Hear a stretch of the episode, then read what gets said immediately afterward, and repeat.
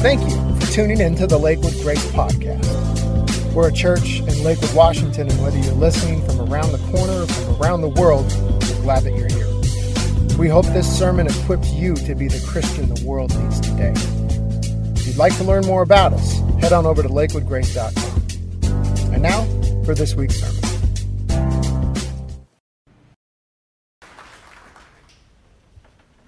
The Bible passage for today's sermon is from Mark six, verses one through thirteen, on page fifteen sixty in your Red Pew Bible or on the screen.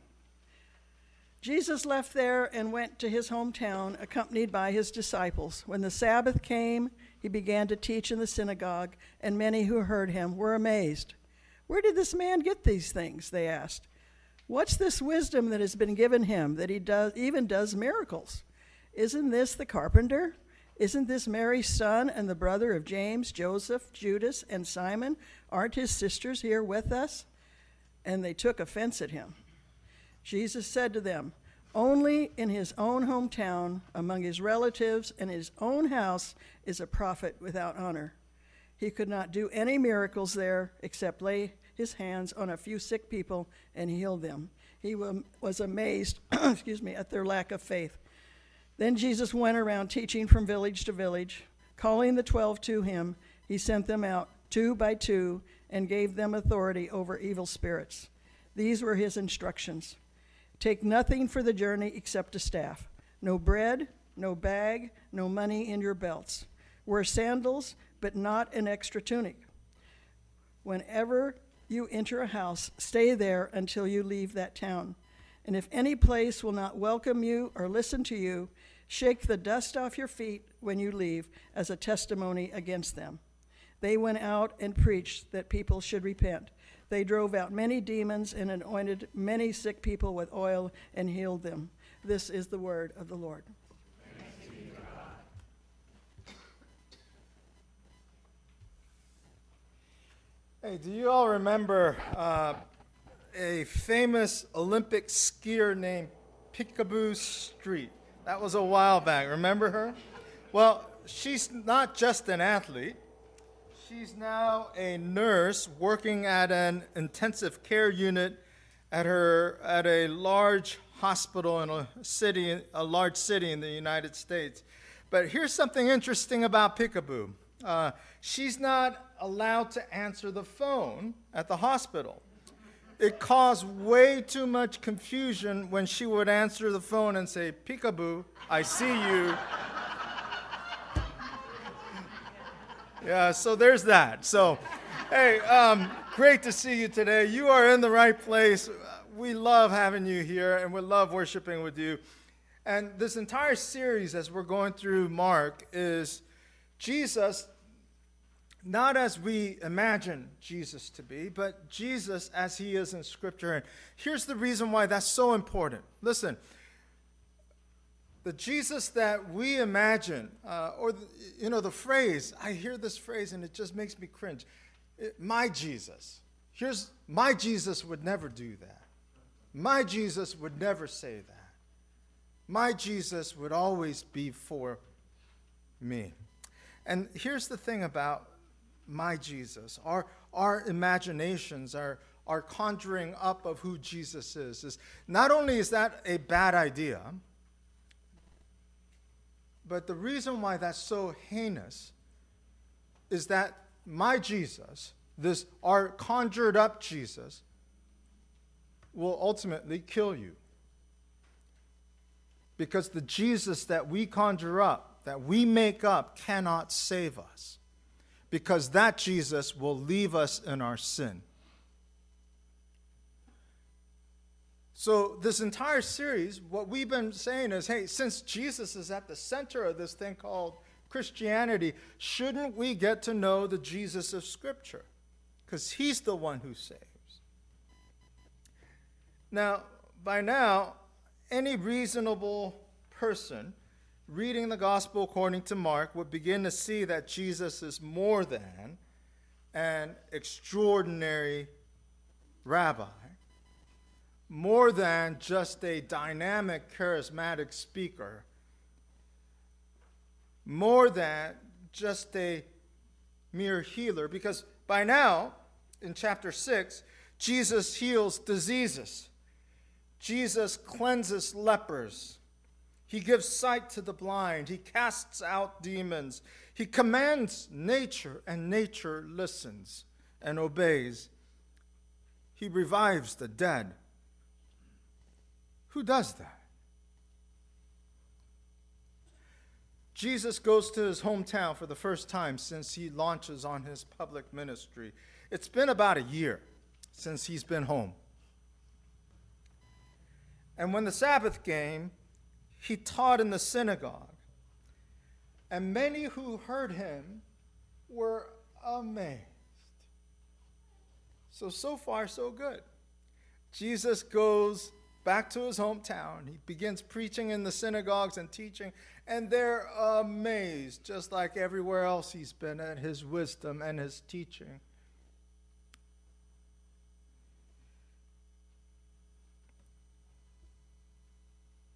And then things take a turn. Where did this, listen, listen to the text, where did this man get these things? What is this wisdom that has been given to him? What are these remarkable miracles he is performing? I want you to note, listen to the questions. They don't doubt his wisdom. They do not disregard the miracles. They know it's happened.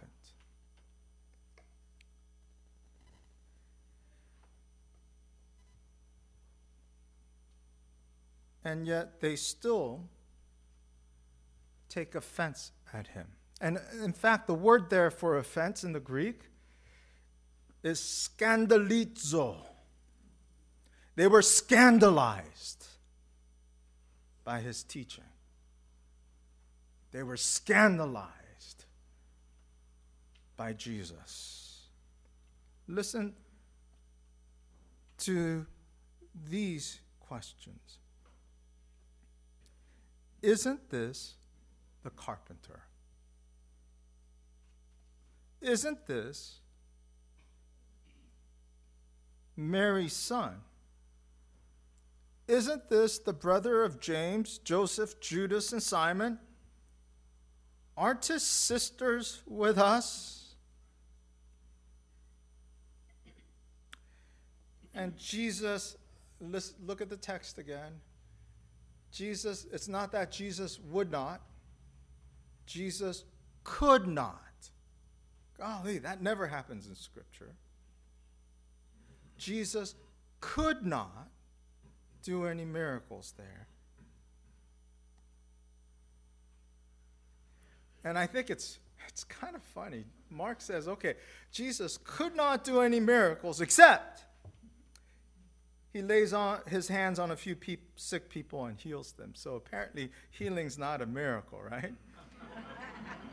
So, but it's astonishing that Mark would say Jesus could not do any miracles there. And then that, that pericope, that story right there ends with the phrase, and Jesus was amazed at their lack of faith. So why were Jesus' hometown folks so scandalized, so offended by Jesus? What was so scandalous? I mean, what's so bad about healing? What's so bad about wisdom? What's so bad about raising the dead? What's so bad about casting out demons? Aren't these good things? What is there to be scandalized about? And what I find interesting is they don't discredit or doubt Jesus' wisdom nor his miracles. They still reject him anyway. Hey, so pause with me for a second. Uh, you know, I hear a lot, peop- uh, lot when people say things, something like, you know, if Jesus would just show, I would totally be all for Jesus. I would be all in on this God thing if God would just show himself to me, right? Just like he did back then, two thousand years ago. If God would just do Jesus things right before my eyes, I would believe him. No, you wouldn't. Most rejected that Jesus back in the day.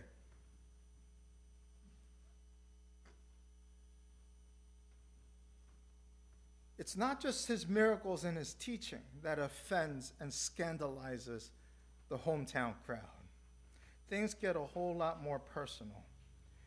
Their questions turn from not the public figure now into the private person. Hey, isn't this the carpenter? Isn't this the menial handyman guy we have in Nazareth that goes around fixing toilets and fixing doors and such? Isn't that the, and because there was another word for a workman, who an artisan.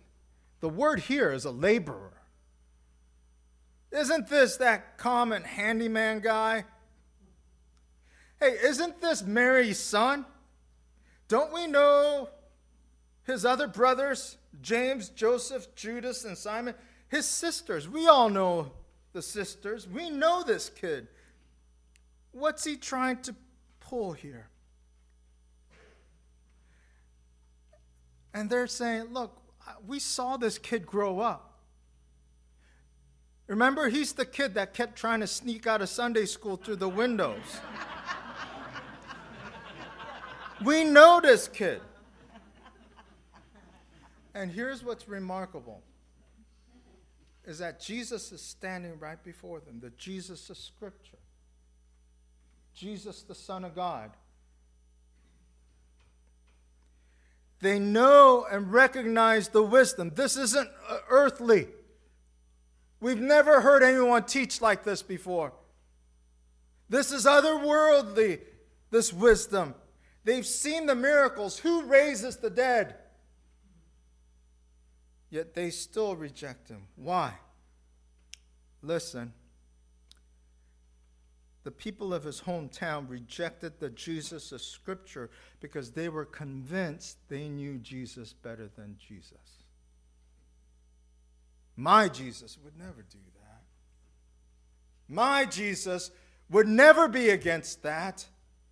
My Jesus would never say that.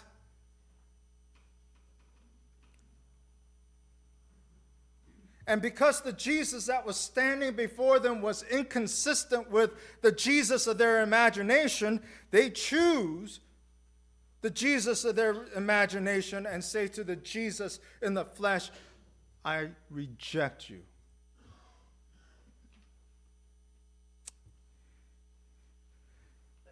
The Jesus of our imaginations is one of the biggest hindrances to knowing Jesus of the Scriptures.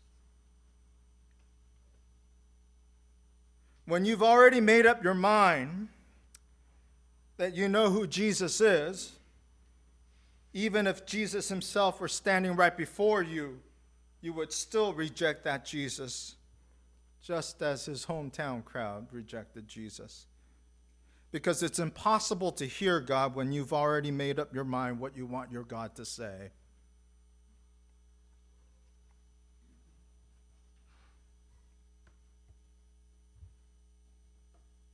It's impossible to receive Jesus as he is when you've already made up your mind who your Jesus is.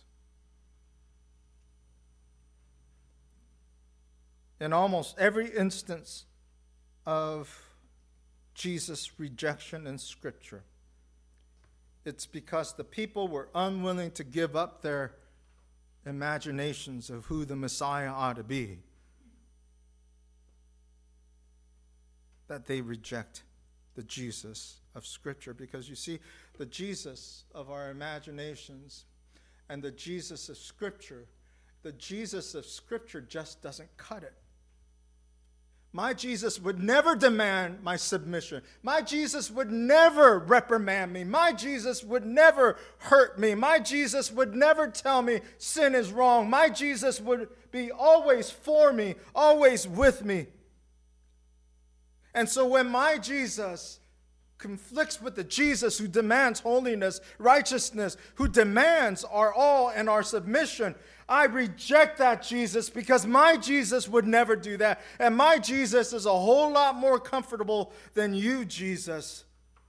So leave.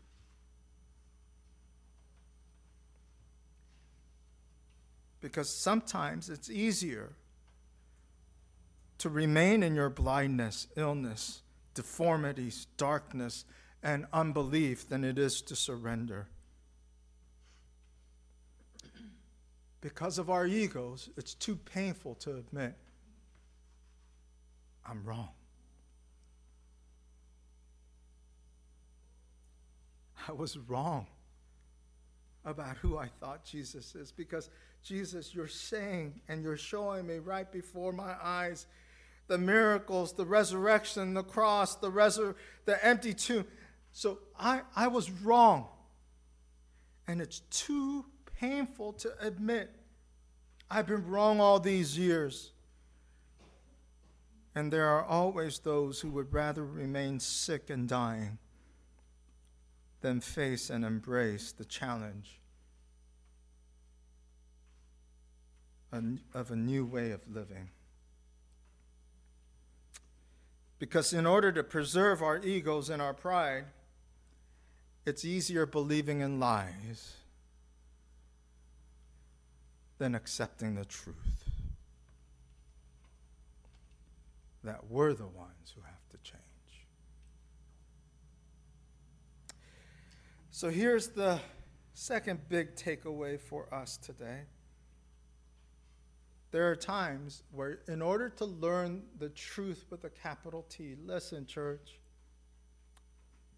there are times when you need to unlearn lies in order to learn truth. You have to unlearn all the stuff that we've filled our minds with who, of who we think Jesus is and who we think Jesus ought to be. We have to unlearn lies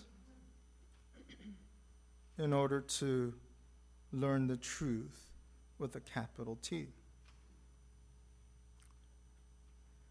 And because of their stubbornness, the text says Jesus could not do any miracles there. And that's the only time you will see in Scripture where you see the words Jesus could not, cannot. Because you see, God is omnipotent. God is all-powerful. That's the only time those two concepts come together. God, Jesus, cannot. But here's what it's referring to. If you believe that Jesus can, you're right. If you believe that Jesus cannot, you are right. It's not about miracles. It's not about wisdom. It's not about that he rose from the dead. If you've already convinced yourself in your mind, hey, Jesus can't do that. Jesus wouldn't do that. You're right. Your Jesus would never do that. But if you believe that Jesus can, you're right. Because you see, God, although omnipotent, will not coerce belief. He will never force you to get well. He will never force salvation down your throat. He will always honor your decision.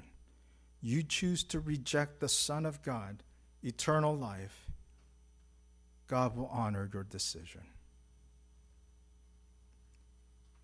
If you think Jesus can, you're right. He will save you. If you think Jesus can't, you're right. He will honor your rejection.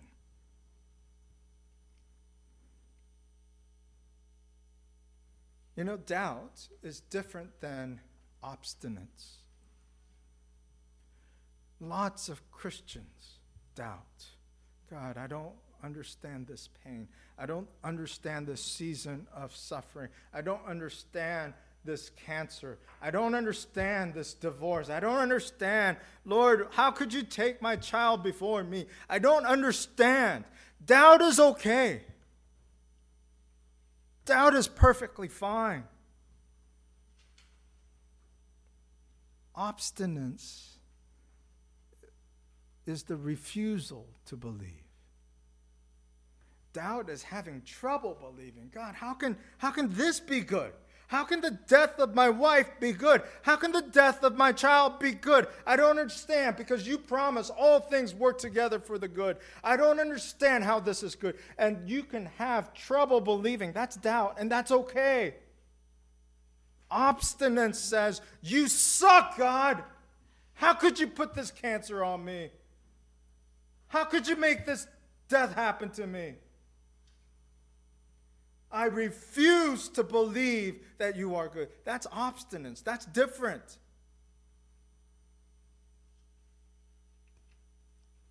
And Jesus, seeing the obstinance of the Nazarenes who refused to believe the Jesus standing before them because they were convinced they knew Jesus better than Jesus did.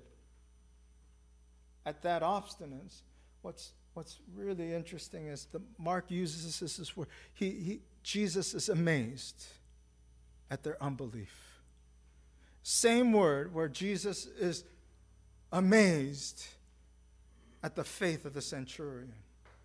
Jesus is amazed at the faith of the Samaritan woman. Jesus is amazed at the faith of the woman who was bleeding for twelve years, who believed that if she would just touch his cloak, she would be saved. She, Jesus was amazed at their faith. And the same word, Jesus looks at his hometown crowd, and he is amazed at their unbelief, at their obstinance. This would be the last time Jesus teaches in the synagogue until he dies. From now on, Jesus preaches in the open.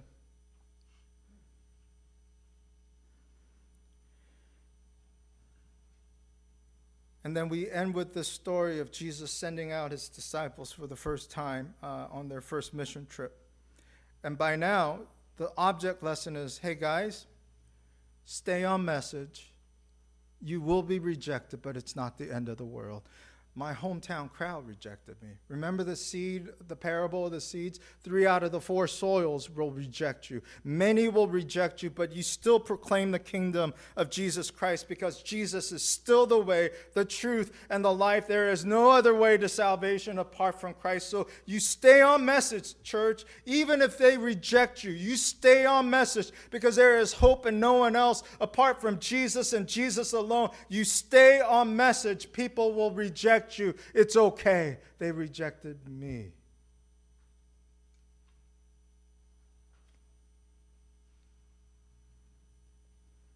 The invitation to Jesus isn't to receive Jesus if it's convenient for you,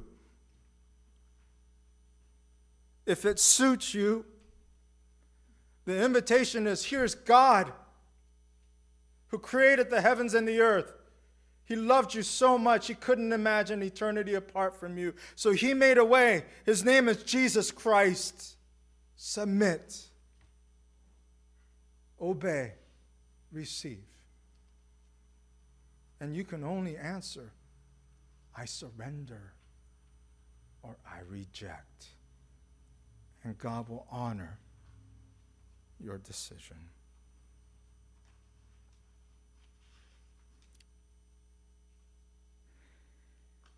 So friends, if you ever get to the point where you think you know Jesus better than Jesus, you're in trouble. What we do is, when we encounter the Jesus of this good book, we surrender, we submit, we obey. Let us pray. Hey, God, thank you so much for this day. Thank you for the opportunity to gather, to worship. Thank you, God, for your goodness. Thank you for your Son. Friends, if there are any of you in this space and those watching online, and we're so glad you do that weekly with us, and we're so glad you're listening on the podcast. If you've never surrendered to Jesus Christ, that's how you begin, friends. You begin by saying, I accept the Jesus of Scripture. I submit and surrender to your truth. And I receive you as Lord and Savior. Forgive my sins. I choose to follow you. If you've said that prayer, my friends, welcome to the family of faith. You belong here. Hey, God, for the rest of us who have already made that commitment, forgive us for the times, Lord, where we think we know better than you who you are. How crazy, how dumb is that? So, God, whenever our belief of who you are and who you proclaim to be in Scripture are at odds, may this church surrender, submit our lives so that we can begin